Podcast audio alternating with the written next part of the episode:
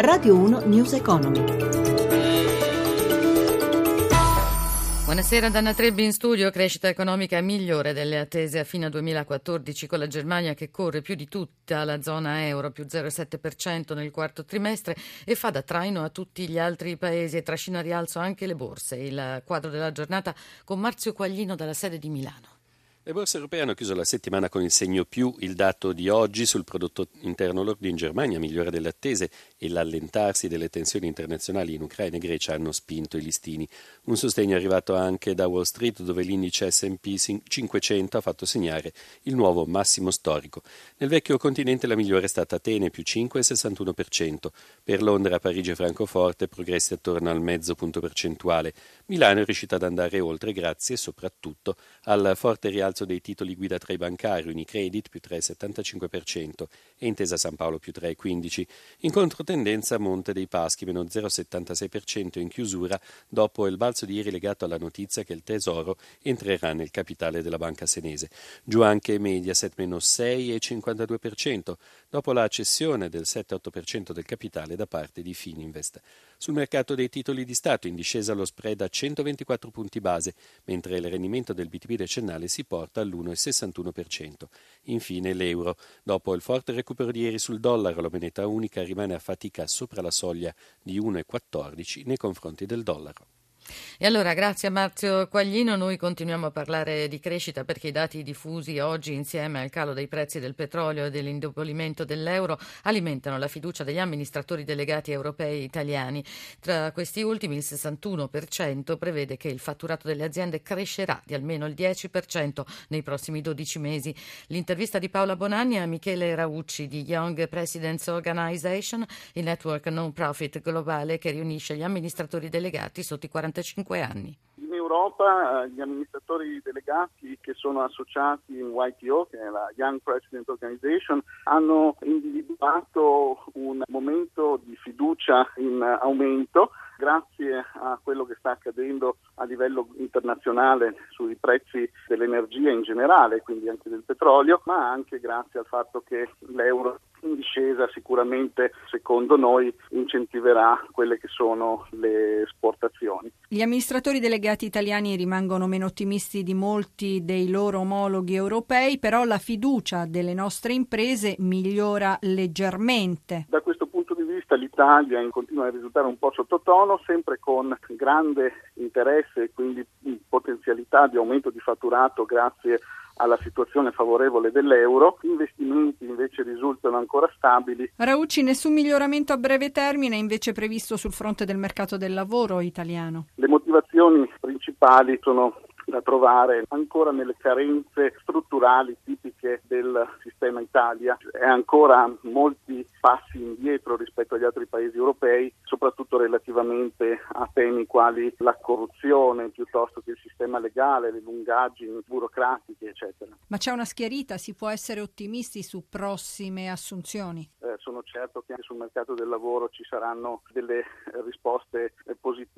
Ho già parlato con qualcuno dei nostri associati e stanno tutti effettivamente aspettando per poter fare anche delle assunzioni quest'anno. E sempre in tema di ripresa nell'Eurozona servono altre misure oltre il quantitative easing, afferma Robert Engel, premio Nobel per l'economia nel 2003, che oggi ha chiuso un ciclo di incontri alla facoltà di economia nella sede romana dell'Università Cattolica. In caso di collasso della Grecia, dice la prima a rimetterci sarebbe proprio Atene, lo ha intervistato Massimo Giacomini. Professore, che genere di accordo troverà l'Unione Europea con la Grecia? Credo che le trattative siano appena iniziate, ma le posizioni sono distanti, almeno in questa fase. È interesse di tutti trovare una soluzione e non penso che vedremo oh, alla luce del sole eh, tutte le trattative. Infatti meno vedremo e prima ritengo è probabile che l'accordo venga raggiunto. Comunque credo che debba essere fatto eh, in tempi abbastanza rapidi. Secondo lei quale sarebbe la soluzione migliore? Migliore da cercare, insomma, da individuare? Credo sia inevitabile una ristrutturazione del debito, ma la domanda è chi si assumerà le perdite, i costi di una ristrutturazione. Credo che alcune di queste siano a carico della Grecia e altre però dagli altri investitori. Questa potrebbe essere una delle soluzioni. Alla fine di questa vicenda l'euro ne uscirà rafforzato? L'euro è stato indebolito dal quantitative easing, questa è la mia opinione, probabilmente anche dalla crisi greca. È possibile che l'euro si rafforzi se la Grecia esce un, trovando una soluzione e questo non sarebbe male. A me non piace vedere l'euro debole come è stato ultimamente d'altra parte e questo sarebbe una prospettiva positiva per tutta l'eurozona. E adesso noi torniamo a Milano con la 35esima edizione della BIT, la Borsa Internazionale del Turismo. L'inviato è Sandro Marini.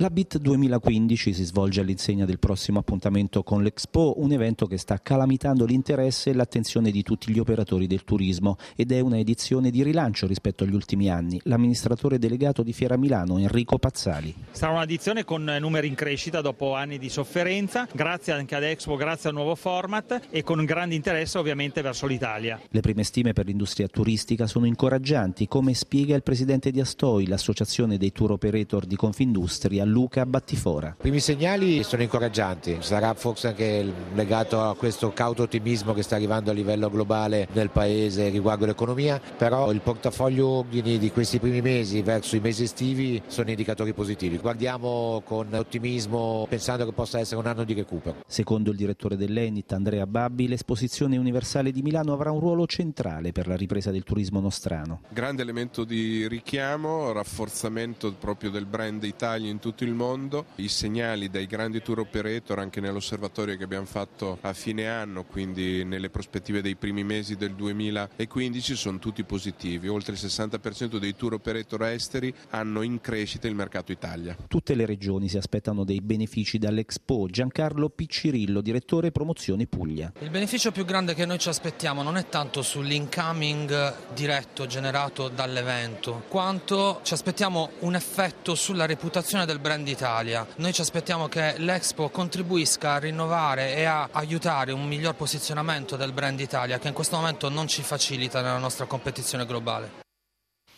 News Economy, programma a cura di Roberto Pippen, si ferma qui e vi dà appuntamento a lunedì mattina da Mauro Zaninotto in regia e da Anna Trebbi in studio. A tutti l'augurio di una buona serata. Radio 1 News Economy.